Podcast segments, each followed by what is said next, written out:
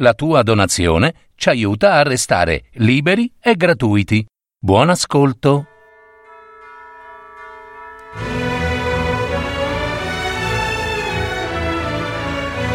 Le novelle di Giovanni Verga. Adattamento e messa in voce di Gaetano Marino. Per parole di storie.net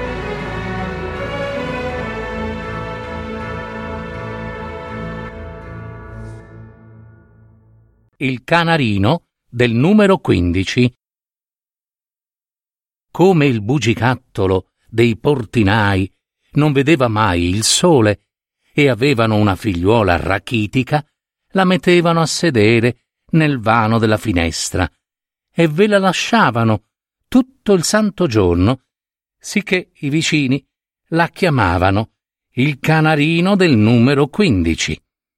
Malia vedeva passar la gente, vedeva accendere i lumi la sera e se entrava qualcuno a chiedere di un pigionale rispondeva per la mamma, la sora Giuseppina, che stava al fuoco o a leggere i giornali dei casigliani.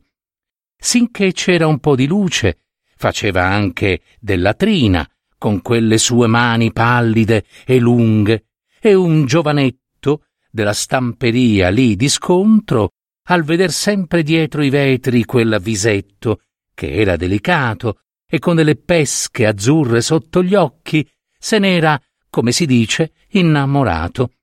Ma poi seppe la storia del canarino, e di mezza la persona che era morta sino alla cintola, e non alzò più gli occhi quando andava e veniva dalla stamperia. Ella pure ci aveva badato, tanto nessuno la guardava mai, e quel po' di sangue che le restava le tingeva come una rosa la faccia pallida, ogni volta che udiva il passo di lui sull'acciottolato.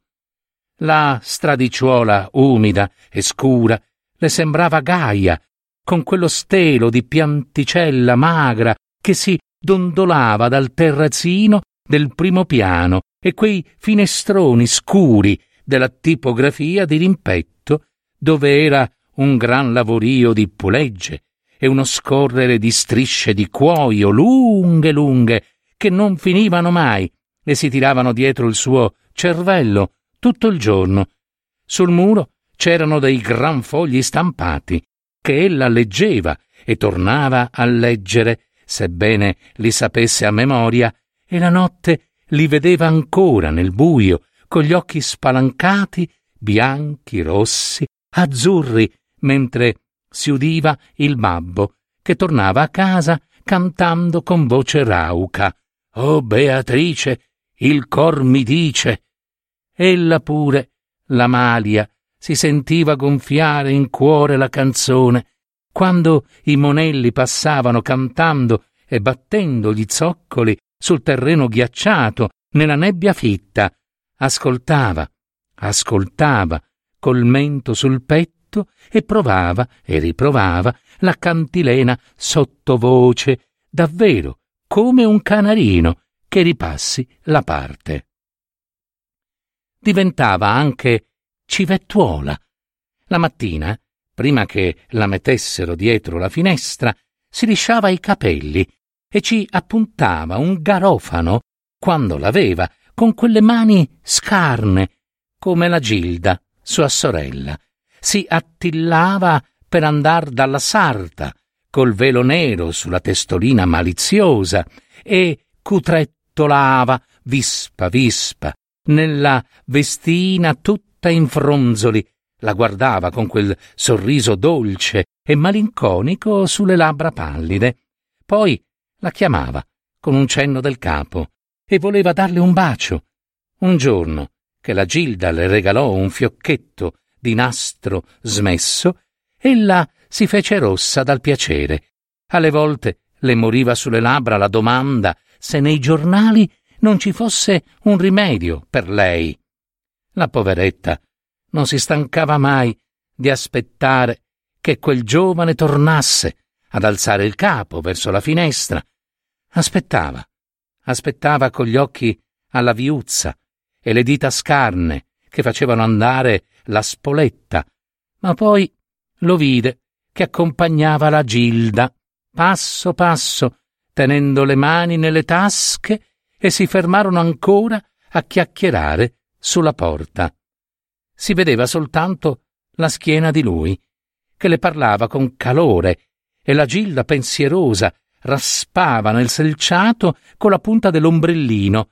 Essa poi disse: Qui no, no, eh, no che c'è la malia a far la sentinella ed è una seccatura.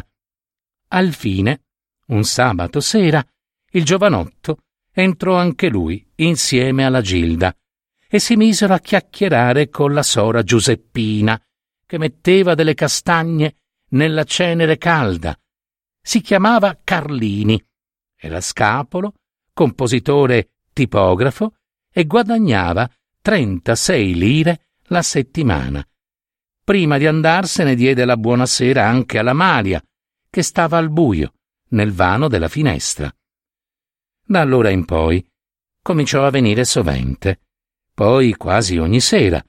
La sora Giuseppina aveva preso a volergli bene, per il suo fare ben educato, che non veniva mai con le mani vuote, confetti, mandarini, mandarini bruciate, alle volte anche una bottiglia sigillata.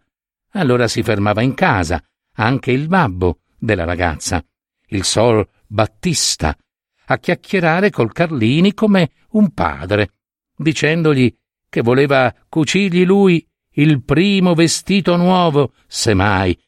Egli ci aveva là il banco e le forbici da sarto, e il ferro da stirare, e l'attaccapanni, e lo specchio dei clienti. Adesso lo specchio serviva per la Gilda, mentre il giovane aspettava l'innamorata, si metteva a discorrere con la Malia, le parlava della sorella, le diceva quanto le volesse bene e che incominciava a mettere dei soldi alla cassa di risparmio. Appena tornava la Gilda, si mettevano a sussurrare in un cantuccio, bocca contro bocca, pigliandosi le mani allorché la mamma voltava le spalle. Una sera egli le diede un grosso bacio dietro l'orecchio, mentre la sora Giuseppina sbadigliava in faccia al fuoco, e Carlini credeva che nessuno li vedesse, tanto che, alle volte, se ne andava senza pensare nemmeno che la Malia fosse là per darle la buonanotte. Una domenica arrivò tutto contento con la nuova che aveva trovato la casa, che ci voleva proprio, due stanzette a Porta Garibaldi, ed era anche in trattative per comprare i mobili dell'inquilino che sloggiava, un povero diavolo col sequestro sulle spalle, per via della pigione. Il Carlini era così contento che diceva alla Malia: eh, Peccato che non possiate venire a vederla anche voi. La ragazza si fece rossa, ma rispose: La Gilda sarà contenta lei. Ma la Gilda non sembrava molto contenta. Spesso il Carlini l'aspettava inutilmente e si lagnava con la Malia di sua sorella, che non gli voleva bene come lui gliene voleva, e gli lesinava le buone parole e tutto il resto. Allora il povero giovane non la finiva più coi piagnistei. Raccontava ogni cosa per filo e per segno, che piacere le aveva fatto la tal parola, come sorrideva con quella smorfietta, come s'era lasciata dare quel bacio. Almeno provava un conforto nello sfogarsi con la Malia. Gli pareva quasi di parlare con la Gilda, tanto la Malia somigliava a sua sorella, nell'ombra, mentre lo ascoltava, guardandolo con quegli occhi. Arrivava perfino a prenderle la mano, dimenticando che era mezzo morta su quella seggiola. Eh, guardate, diceva, vorrei che la Gilda foste voi, col cuore che avete. Stava lì per delle ore, con le mani sui ginocchi, finché tornava la Gilda. Almeno udiva il trottarello lesto dei suoi tacchetti e la vedeva arrivare con quel visetto rosso dal freddo e quegli occhi belli che interrogavano in giro tutta la stanzetta al primo entrare. La Gilda era vanarella e ambiziosa. Gli aveva proibito di accompagnarla con la sua camiciuola turchina da operaio, quando andava impettita per via. Una sera Amalia la vide tornare a casa in compagnia di un signorino, di cui la tuba lucida passava rasente al davanzale, e si fermarono sulla porta come faceva prima col Carlini, ma a costui non disse nulla. Il poveraccio s'era dissestato, la pigione di casa, i mobili da pagare, i regalucci per la ragazza, il tempo che perdeva, tanto che il direttore della tipografia gli aveva detto A che gioco giochiamo? Egli tornava a confidarsi con la Malia e la pregava. Dovreste parlargliene voi, a vostra sorella. Gilda fece una spallucciata e rispose alla Malia Piglialo tu. A Capodanno il Carlini portò in regalo un bel taglio di lanina a righe rosse, tanto rosse che la Gilda diede in uno scoppio di risa e disse che era adatta per qualche contadina di Desio o di Gorla, come le aveva viste a Loreto. Il giovanotto rimaneva mortificato, con l'involto in mano, ripiegandolo adagio adagio, e lo offrì alla Malia, se lo voleva lei. Era il primo regalo che la Malia riceveva, e le parve una gran cosa. La sora Giuseppina, per scusare l'uscita della Gilda, prese a dirle che quella ragazza era di gusto fine, come una signora, e non trovava mai cosa abbastanza bella per il suo merito. Per quella figliuola là non sto mica in pena, soleva dire. La Gilda, infatti, veniva a casa ora con una mantiglia nuova, che le gonfiava il seno, tutto di frange, ora con le scarpine che le strizzavano i piedi, e ora con un cappellaccio peloso che faceva ombra sugli occhi lucenti al pari di due stelle. Una volta portò un braccialetto d'argento dorato, con una ametista grossa come una nocciola, che passò di mano in mano per tutto il vicinato. La mamma gongolava e strombazzava i risparmi che faceva la figliuola dalla sarta. La Malia volle vedere anche lei, e il babbo stava per stendere le mani, e lo chiese in prestito per una sera, onde mostrarlo agli amici, dal tabaccaio e dal liquorista lì accanto. Ma la Gilda si ribellò. Allora il sor Battista cominciò a gridare se ella tornava a casa tardi e a sfogarsi con Carlini che perdeva il suo tempo e i regalucci dietro quella ingrata, la quale non aveva cuore nemmeno per i genitori. Gilda, un bel giorno, gli levò l'incomodo di non aspettarla più. Malgrado le sbravazzate del sor Battista nella casa, ci fu il lutto. La sora Giuseppina non fece altro che brontolare e litigare col marito tutta sera. Il sor Battista andò a letto ubriaco. La Malia udì sino all'alba il Carlini che aspettava, passeggiando nella strada. Poi la sora Carolina, che vendeva i giornali lì, alla cantonata, venne a raccontare qualmente avevano visto la Gilda in galleria, vestita come una signora.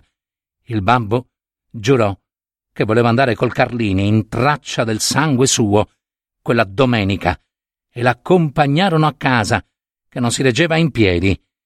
Il Carlini si era affiatato col sor Battista. Lavorava soltanto quando non poteva farne a meno. Ora qua e là, nelle piccole stamperie. L'accompagnava all'osteria e tornavano a braccetto. In casa s'era fatto come un della famiglia, per abitudine. Accendeva il fuoco, il gas per le scale, menava la tromba, teneva sempre in ordine i ferri del sarto, caso mai servissero, e scopava anche la corte per risparmiare la sora Giuseppina, giacché suo marito non stava in casa gran fatto. La sora Giuseppina, per gratitudine, voleva fargli credere che la Gilda gli volesse sempre bene e sarebbe tornata un giorno o l'altro. Egli scuoteva il capo, ma gli piaceva discorrerne con la vecchia o con la Malia, che somigliava tutta a sua sorella. Gli pareva di alleggerirsi il cuore in tal modo, quando ella l'ascoltava fra chiaro e scuro, fissandolo con quegli occhi, e una volta che era stato all'osteria e si sentiva una gran confusione dalla tenerezza, le diede anche un bacio. La Malia non gridò, ma si mise a tremare come una foglia. Già non c'era avvezza, e la mamma per lei non stava in guardia. L'indomani, a testa riposata, Carlini era venuto a chiacchierare come il solito, spensierato e indifferente. Ma la poveretta si sentiva sempre quel bacio sulla bocca, col fiato acre di lui, e vi aveva pensato tutta la notte. Allora, in principio di primavera, come se quel bacio fosse stato del fuoco vivo, Malia cominciò a struggersi e a consumarsi a poco a poco. La mamma ripeteva alla sora Carolina e alla portinaia della casa accanto che il male le saliva dalle gambe per tutta la persona. Il medico gliel'aveva detto. Il marzo era piovoso. Tutto il giorno si udiva la grondaia che scrosciava sul tetto di vetro della stamperia e la gente che sfangava per la stradicciuola. Ogni po' si fermava alla porta un legno grondante d'acqua e sbattevano in furia gli sportelli e le usciale. Questa è la Gilda, esclamava la mamma. La Malia, pallida con gli occhi fissi alla porta, non diceva nulla, ma s'affilava il viso. Poi, nell'ora malinconica, in cui anche la finestra si oscurava, passava la voce, lamentevole, di quel che vendeva i giornali. Secolo! Il secolo! come una malinconia che cresceva, e la Gilda non veniva. Al San Giorgio, come era tornato il bel tempo, la giornalista lì accanto ed altri vicini progettarono una gita in campagna. Il Carlini, che s'era fatto di casa, fu della partita anche lui. Eh, la sera scelsero dal tramvai tutti i birilli e, portando delle manciate di margheritine e di fiori di campo. Il Carlini, in vena di galanteria, volle regalare alla Malia tutti quei fiori che gli impacciavano le mani. La povera malata ne fu contenta, come se le avessero portato un pezzo di campagna. Dal suo lettuccio aveva vista la bella giornata di là dalla finestra. Sul muro di rimpetto, che sembrava più chiaro con la pianticella del terrazzino che metteva le prime foglie, ella voleva che le piantassero quei fiorellini in un po' di terra, perché non morissero, in qualche coccio di stoviglia, che ce ne dovevano essere tante in cucina. Un capriccio da moribonda, si sa. Gli altri rispondevano ridendo che era come far camminare un morto. Per contentarla ne collocarono alcuni in un bicchier d'acqua sul cassettone e a fine di tenerla allegra tirarono fuori il discorso della veste a righe rosse e nere, tuttora in pezza, che la Malia si sarebbe fatta fare quando stava meglio. Suo padre ci aveva le forbici e il refe e tutti i ferri del mestiere. La poveretta li ascoltava guardandoli in volto, ad uno ad uno, e sorrideva, come una bambina. Il giorno dopo, i fiori del bicchiere erano morti nel bugigattolo mancava l'aria per vivere, l'estate cresceva, giorno e notte bisognava tener spalancata la finestra per il gran caldo. Il muro di faccia si era fatto giallo e rugoso. Quando c'era la luna scendeva sin nella stradicciuola in un riflesso chiaro e smorto. Si udivano le mamme e i vicini chiacchierare sulle porte. Al Ferragosto il Sor Battista, coi denari delle mance, prese una sbornia coi fiocchi e si picchiarono con la sora Giuseppina. Il Carlini, nel far da paciere, si buscò un pugno che l'accecò mezzo. La Malia quella sera stava peggio e con quello spavento per giunta. Il medico che veniva per il primo piano disse chiaro e tondo che poco le restava da penare, povera ragazza. A quell'annunzio babbo e mamma fecero la pace. e venne anche la Gilda, vestita di seta, senza che si sapesse chi glielo detto. La Malia, invece, credeva di star meglio e chiese che le sciorinassero sul letto il vestito in pezza del Carlini, onde farci festa, diceva lei. Stava a sedere sul letto, appoggiata ai guanciali, e per respirare si aiutava muovendo le braccia stecchite, come fa un uccelletto delle ali. La sora Carolina disse che bisognava andare pel prete e il babbo, che quelle minchionerie le aveva sempre disprezzate col secolo, se ne andò all'osteria in segno di protesta. La sora Giuseppina accese due candele e mise una tovaglia sul cassettone.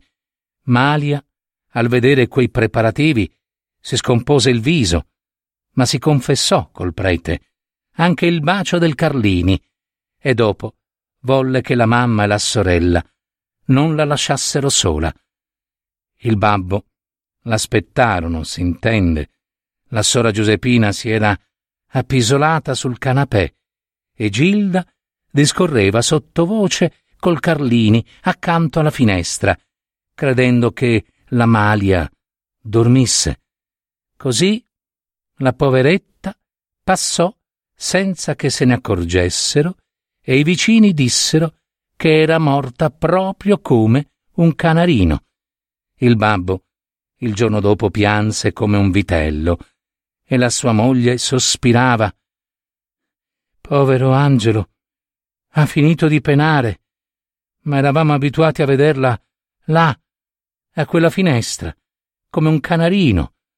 Ora ci parrà di essere soli, peggio dei cani.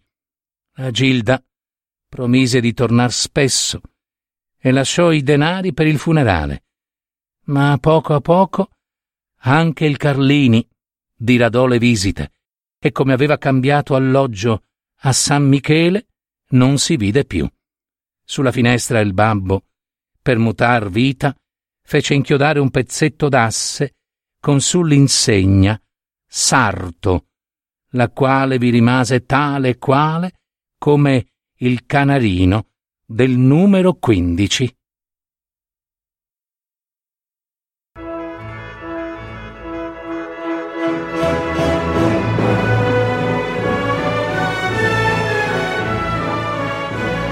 Avete ascoltato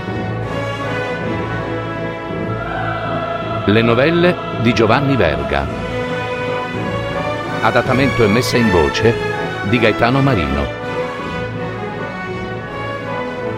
www.paroledistorie.net